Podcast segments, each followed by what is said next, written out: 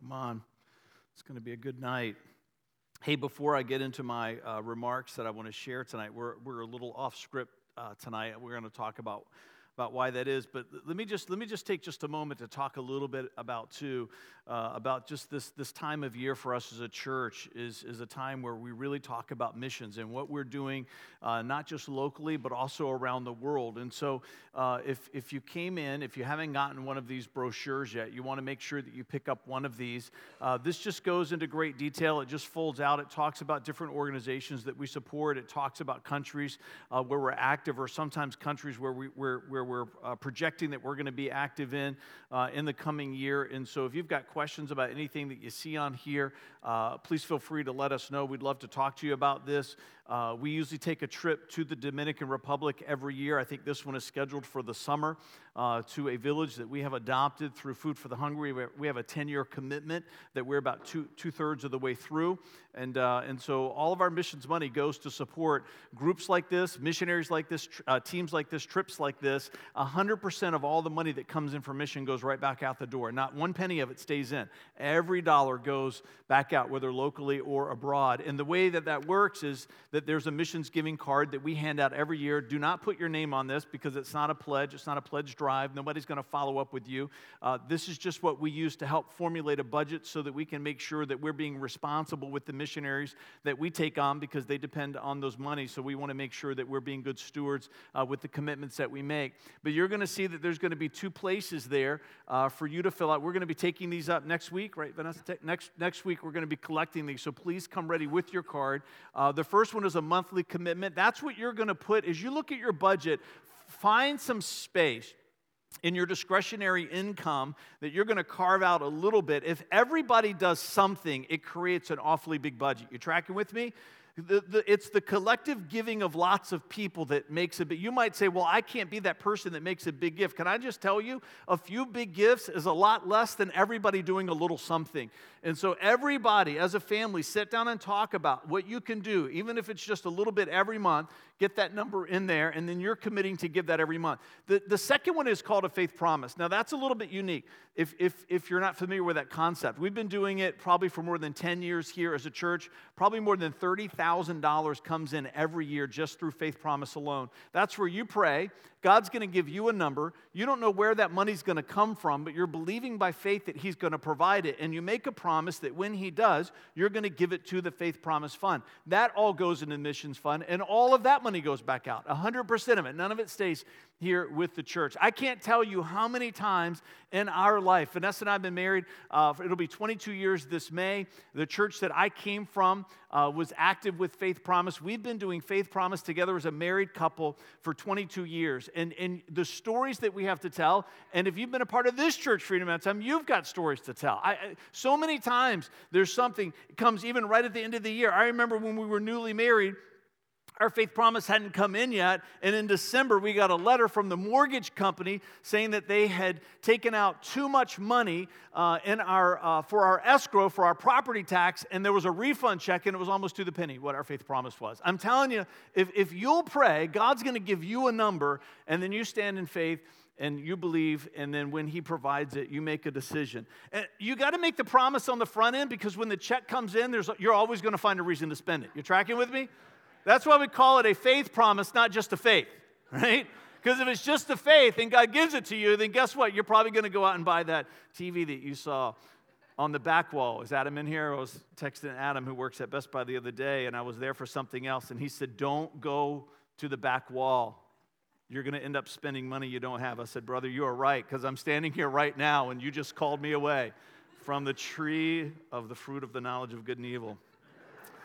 The back, that's what they should, there should just be an emblem of a big tree with Adam and Eve on the back wall of Best Buy. I'm just saying. I'm just saying. But we're off script tonight a little bit. When I woke up this morning, I, I figured we were heading this way. I, I wasn't certain, but I just had that sense deep in my heart. And uh, with everything that's been going on in the Commonwealth over the last couple of weeks with the abortion bill, and then with what's happened with the governor. Uh, so you're either going to leave here really excited about the City Life Church tonight, or, uh, or you're going to leave here going, Dear God, what did I just sit through? The truth always prunes, and always prunes. And pruning is always good. It doesn't always feel good in the moment, but if we're not willing to let the truth of God's word prune us, then we will never grow. We will never grow as individuals, and we will never grow as a church and a community collectively. Can I just tell you, too, if the church is not willing to be pruned by the truth of God's word, then you do not have the moral authority to go out into the world and speak to it about where it needs to be pruned. It always starts within. We're going to come back to a time of worship and prayer uh, at the end of the service. Communion is going to be embedded in that because I want to share some things that I feel like God has put on my heart uh, this afternoon. And then I think there's just a real opportunity for us to come as a church and pray for our, our commonwealth and to pray for our nation. Second Chronicles 7:14. You've heard it before. If my people who are called by my name will humble themselves and pray and seek my face and turn from their wicked ways, I will hear from heaven, I will forgive their sin, and I will heal their land. It's interesting is that the call to prayer is for the people of God, but the healing is for all people who are in the land. It, it, doesn't say, it doesn't say that when the people of God stand and pray, right? And, and the people of God, right, they got to turn from their wicked ways because we've all got wicked ways ourselves. God's, God promises there's a healing for the land, but it's not just for the people of God, it's for everybody that's in the land because the people of God are always supposed to stand in a place of intercession, and we're going to stand in that place of intercession tonight. Acts 15. If you've got your Bible, you can turn to Acts 15. The Holy Spirit series that keeps getting put on pause, which I know makes us all theologically uncomfortable just to even say that. But there's somebody that God wants to hear those last two messages that keeps deciding not to come to church. So, whoever that person is, oh, he's waiting for them. Acts 15, love this chapter in the Bible. While Paul and Barnabas were at Antioch of Syria, some men from Judea arrived and began to teach the believers. Unless you are circumcised as required by the law of Moses, you cannot be saved. Now, Paul and Barnabas disagreed with them, arguing vehemently. Finally, the church decided to send Paul and Barnabas to Jerusalem, accompanied by some local believers, to talk to the apostles and elders about this question. The church sent the delegates to Jerusalem, and they stopped along the way in Phoenicia and Samaria to visit the believers. They told them much to everyone's joy that the Gentiles too were being converted. Gentile is a biblical term for everyone in the world who's not Jewish. When they arrived in Jerusalem, Barnabas and Paul were welcomed by the whole church, including the apostles and elders. They reported everything God had done through them.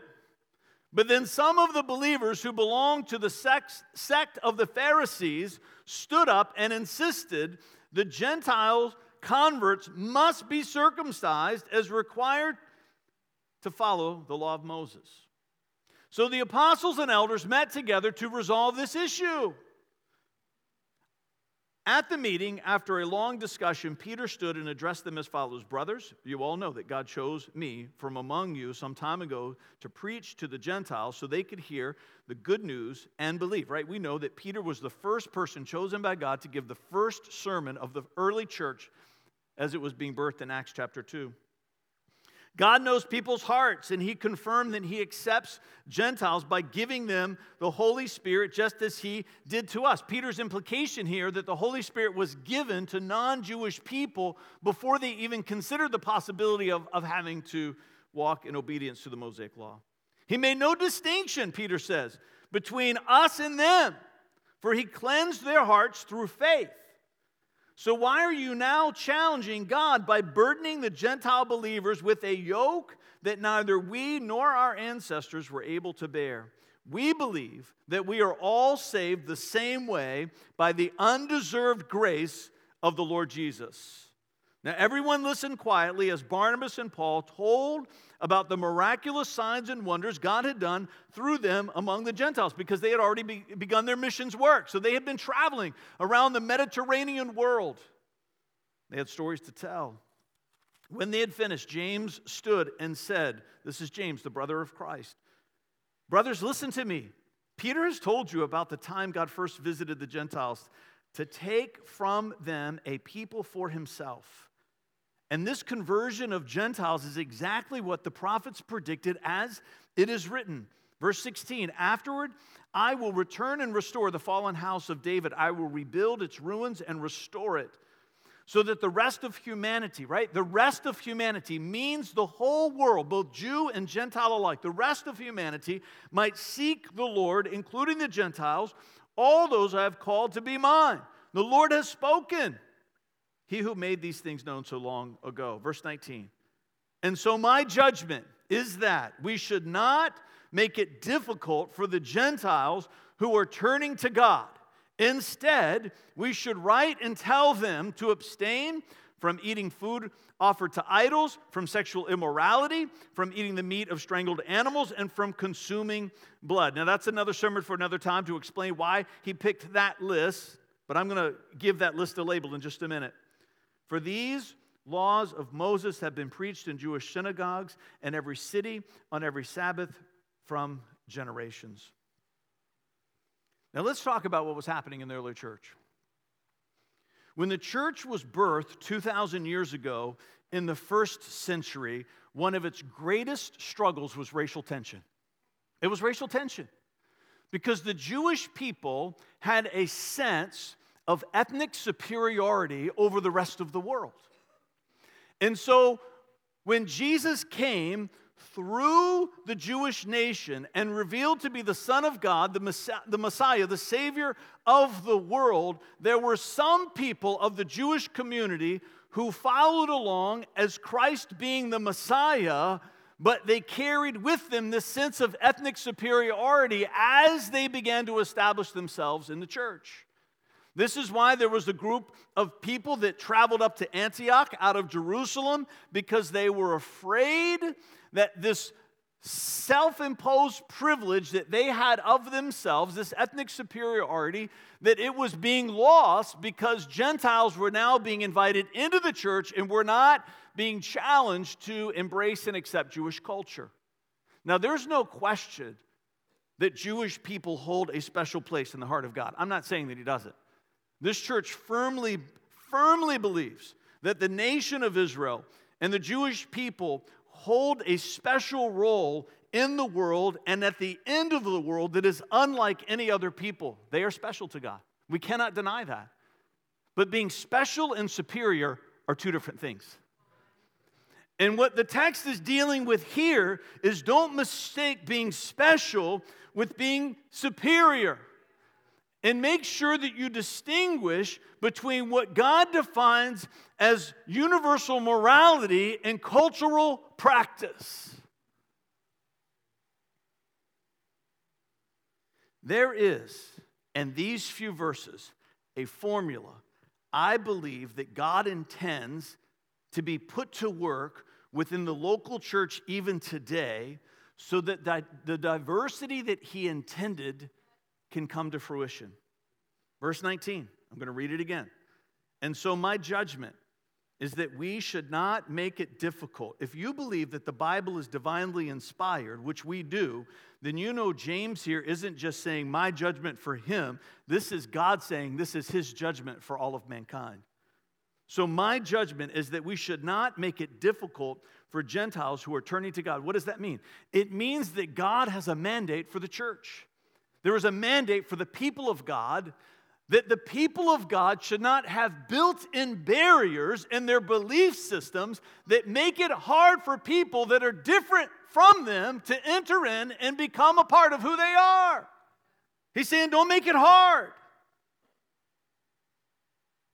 We have a tendency to make it hard, don't we? Because we want unity through uniformity, because unity through diversity requires harmony, and that's a little bit more of a difficult path. These words are for us today.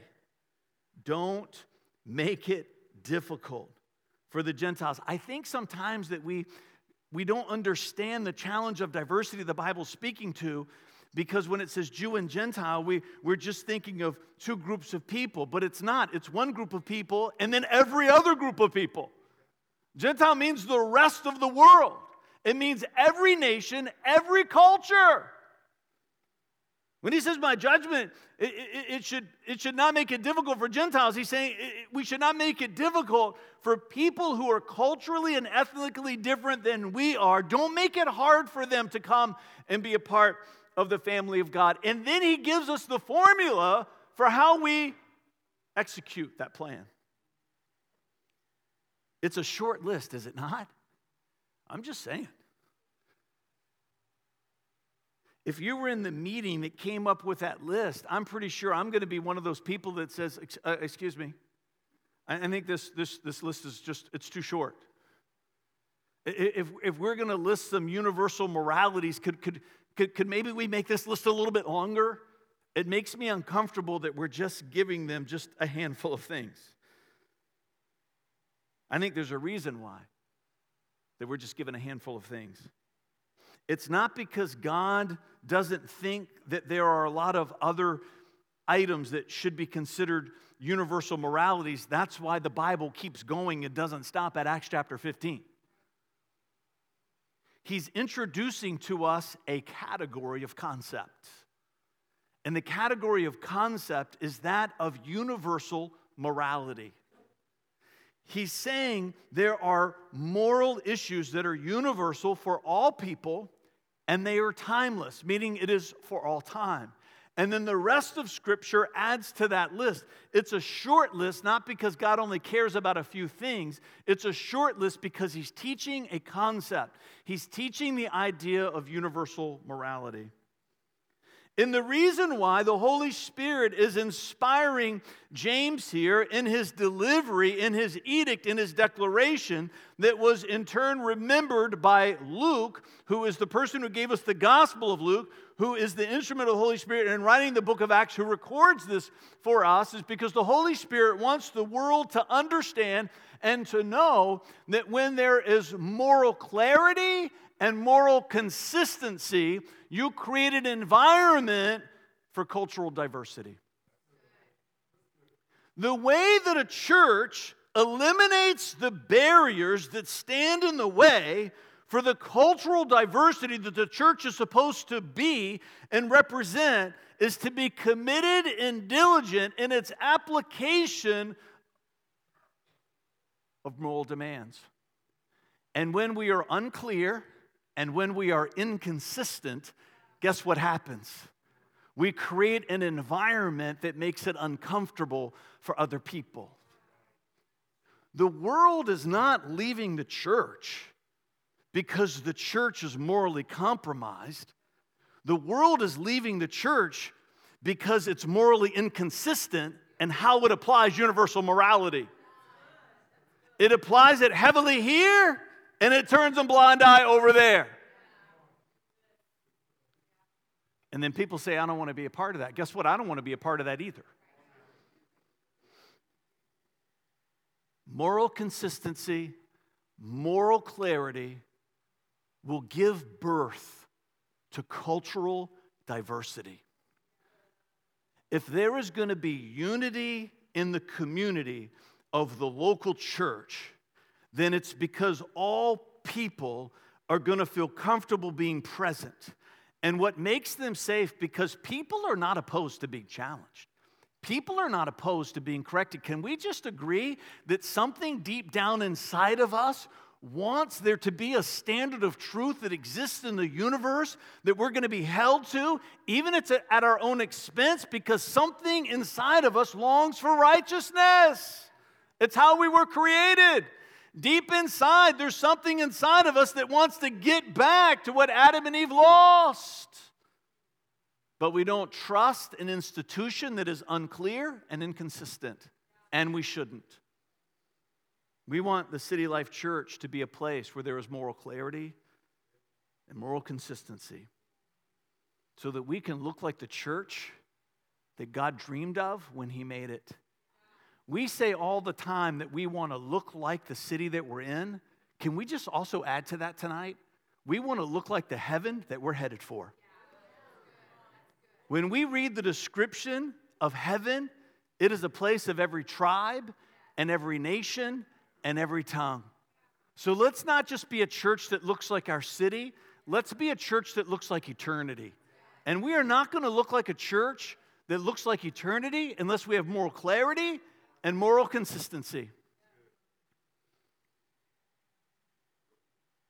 Here it comes.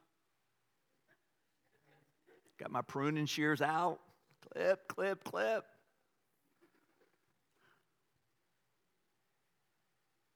If you proclaim to be pro life, and I do, and we are as a church, you cannot just be a proponent of legislation that restricts abortion. You cannot. If you are going to use the term pro life, then make sure that you're just as passionate about legislation that restricts abortion as you are about legislation that advances social justice. If you declare to be pro life, but you're only passionate about the unborn, then you're leaving out those who are born. And to be biblically pro life means that you've got to advocate for both the unborn and the born. If you take abortion outside of the context of social justice, then you have stepped into a realm of moral inconsistency and a lack of moral clarity. Because God in this book does not separate the two. If you want to read about why God brought judgment to the nation of Israel so often in the Old Testament, spend some time in the Minor Prophets.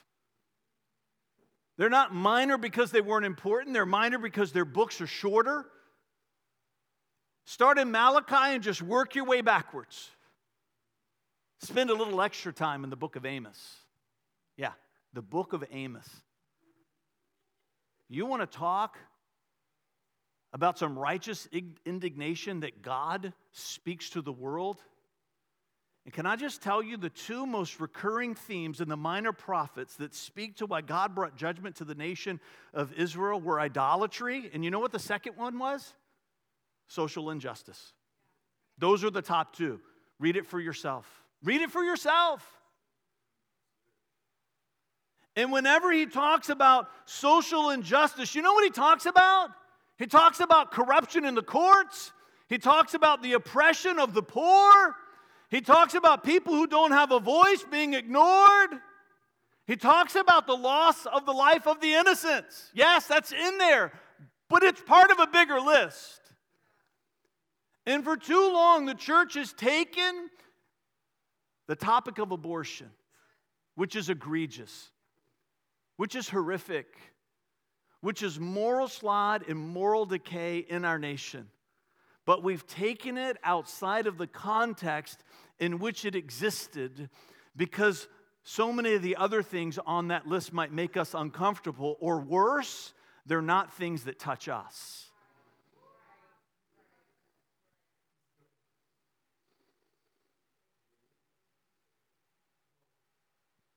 Pro life, the born and the unborn. We're passionate about both of those here.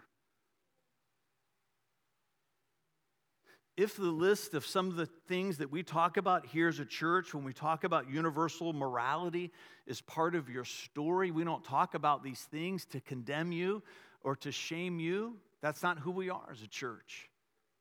We're going to love you through your journey of healing.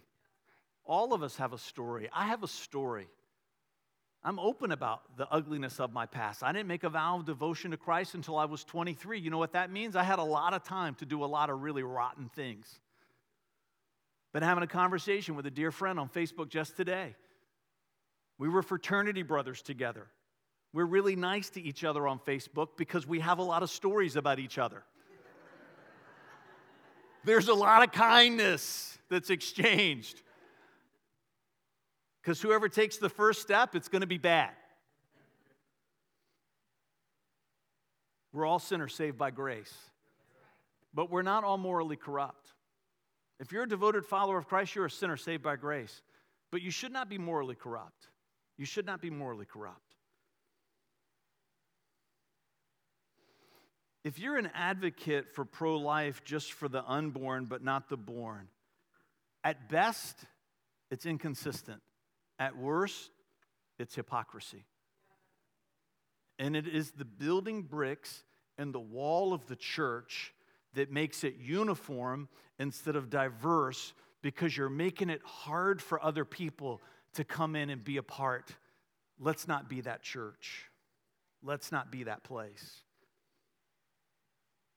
Now, I'm going to talk to you just as Fred right now, not as Pastor Fred, not as the senior pastor of this church. And you might say, well, you can't separate those two. And I would say, yes, I can. and I have a biblical basis for it. Because there's a few times in Scripture where Paul says, Am I right? Where Paul says, I'm not writing to you anymore on behalf of God. These are just my thoughts and my ideas. So I'm in good standing here. Just saying. These are my personal beliefs. When that bill was presented in this Commonwealth for late term abortion, and the governor came out in support of that, I believe, this is my belief, I believe that he put himself directly in the path of the judgment of God. And what we're seeing happening right now, his political undoing, is because he supported that bill. And God said, enough is enough. That's what I believe. You don't have to believe that. You don't have to agree with it. I'm okay with that. We love hearty conversation here. But that's what I believe. I believe that there are times where God says, enough is enough. Now, why does he say it for this person and not for that person? I don't know. You're going to have to take that up with God. Why does there seem to be more grace for one and not the other? I don't know the answer to that question. But I firmly believe that what he's experiencing right now is his undoing because of his public support of that bill. I do. I do. And I don't believe that he's going to recover. We're going to pray for him. We're going to pray for him tonight. Because Second Chronicles 7:14 didn't leave anybody out. We're called to stand and to intercede for our nation, for our commonwealth, and for our communities. But we are also called to stand and give voice to truth, even truth that cuts. See, truth prunes, but it doesn't have to divide. Because when it's really truth, and when it really prunes, it actually draws us together, even if we don't agree. Because diversity never comes into complete agreement because now you've jumped into the world of uniformity.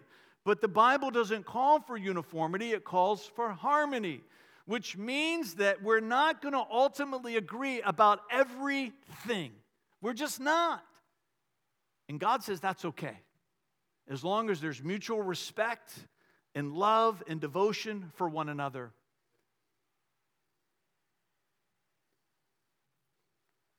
Matthew 15.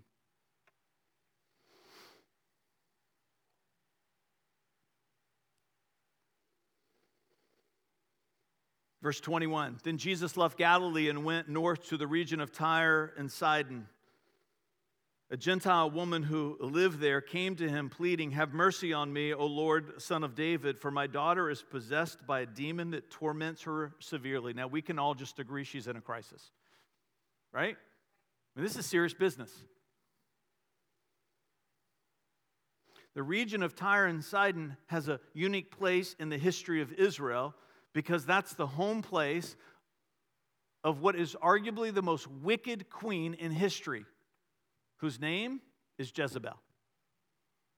You know you're wicked when your name becomes synonymous with wickedness for everyone outside of even Christian circles, right? I mean, Benedict Arnold, you don't have to be a history major to understand what his name stands for. When we hear the word Jezebel, if somebody refers to you as a Jezebel, there's nothing inside of you that says, I wonder if that was a compliment. we know what it means, people. This is where she's from. There is intense hatred and the people of Israel for the people that live in this land because they associate them with this lady and the death and destruction and the havoc that she wreaked upon this nation. This woman is one of them. Jesus gave her no reply, not even a word. Then his disciples urged him Jesus, this woman is in a crisis. We need to help her. No, that's not what it says. What does it say? The disciples urged him to send her away. Because you know what they're thinking. Yeah, that's right. We don't care about you, your people, what you did to us. Your daughter deserves to die.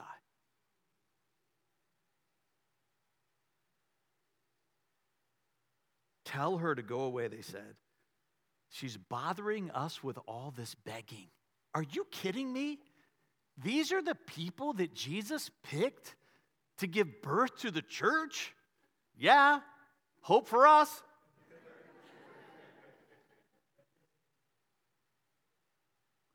and Jesus appears to be in the middle of it. Then Jesus said to the woman, I was sent to only I was sent only to help God's lost sheep, the people of Israel because we're superior, because we matter in a way that you don't. What in the world? You're like, I didn't even know this was in the Bible. I know. Well, you should read it more often. she became offended, cursed him, stormed off. No, that's not what it says. That's what I would have done. She came and worshiped him. What? pleaded again, Lord, help me. Jesus said, All right. No, no, no. Oh, it gets worse, people. It isn't right to take food from the children and throw it to the dogs. Now, you might say, well, he didn't really call her a dog. And what I would say to you, if you're the recipient of this story, you might have a different opinion of what just happened. She replied, That's true, Lord. This is one of the most courageous people in all of Scripture, right? I hope she's on your short list when you get to heaven, right? And there's going to be a line, because I think a lot of people want to talk with her. How on earth did you maintain composure in the face of so many insults? She replied, That's true, Lord, but even dogs are allowed to eat the scraps that fall beneath the master's table. Wow, wow. Dear woman, Jesus said to her, Your faith is great. Your request is granted. And her daughter was instantly healed. What was Jesus doing there? I'll tell you what I think he was doing. I think he was mirroring the racism of a society that he came to heal. And he wanted the disciples to see the ugliness of their own hearts by treating this woman the way that they all wanted to treat her. And he wanted to create and establish in Scripture an example of how ugly racism is and how much grace it takes for those who are affected by it to not be offended, but to be a part of the healing of even the hearts of those who hate. Because Peter is one of the people that's here on this day saying, Get rid of her, because God is trying to get him ready for the moment that Acts 15 is coming, where he's going to be a part of a decision that's going to change the world. And so Jesus wanted to draw it out so he would be ready for his destiny. So he could be one of the courageous voices that would stand when the church was being birthed and say to the world, it's time that we become the people of God that He always intended us to be, that we will be different, we will be diverse, we will not be the same. And the pathway to get there is that we're going to have moral clarity and moral consistency so people will trust. I'm invite the worship team to come back.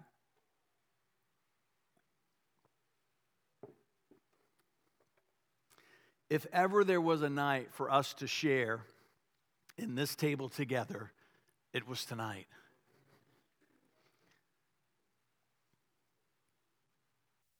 We do communion, we do the Lord's Supper together as a church family on the first Saturday of every month.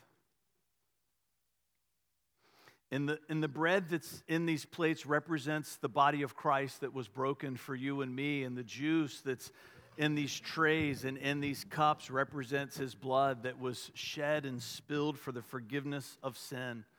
Now, there are a lot of reasons why God sent his son to die for the sins of the world, but can we just agree that one of them, one of them, was so that the church could find a pathway to unity together? And the only way that there's going to be unity in the body of Christ with moral clarity and moral consistency is if the people of God are willing to follow the example of Christ and die to self. We got to die to self. We got to be willing to sit down with people that might have beliefs and ideas that are different than ours and listen. I mean, really listen with an expectation that we're going to be heard as well. Because that's part of diversity in a community is a healthy, loving exchange of ideas. If the death of Christ, if we only see it as a means to the heaven that waits for us in eternity, and we don't see it also for what it is, which is the power to bring some of that heaven to earth, then we are demeaning and belittling the fullness of the sacrifice of Jesus. He came and He died for you and for me so that we could be forgiven, but so we could also forgive. So that we could receive grace, but so we could also extend grace. And through the gift of Jesus, God's Son, our Savior, when we make a vow of devotion to Him, we are born into the family of God, and the Spirit of God comes and begins to live inside of us. And a lot of things happen through that, which we've been talking about in this series. But one of them, can we just agree? The mind of Christ begins to form inside of us. And can I just tell you one of the things that the mind of Christ is for? For moral clarity and moral consistency. And it might be that you being here tonight, when you take this bread and take this cup, that you're going to have some Jesus thoughts that you've never had before. Stand with me. Father, I pray that as we step into this time of worship and intercession, as we hold this bread and hold this cup in our hand, that we're going to feel the sacredness of this moment. Father, I pray that your Holy Spirit would inspire people to come and kneel at this altar, to make intercessions for this commonwealth, to make intercessions for our governor, to make intercessions for our legislators, to make intercessions for our local leaders, political leaders, to make intercession for this nation, for our president, for our Congress, for the Supreme Court, to make intercession for people that hold the power to make decisions that hold sway over us.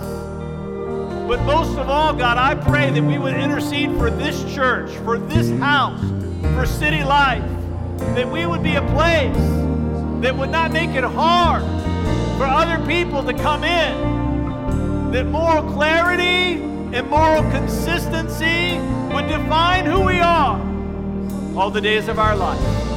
In Jesus' name, come on, let's worship together as you feel free. You come.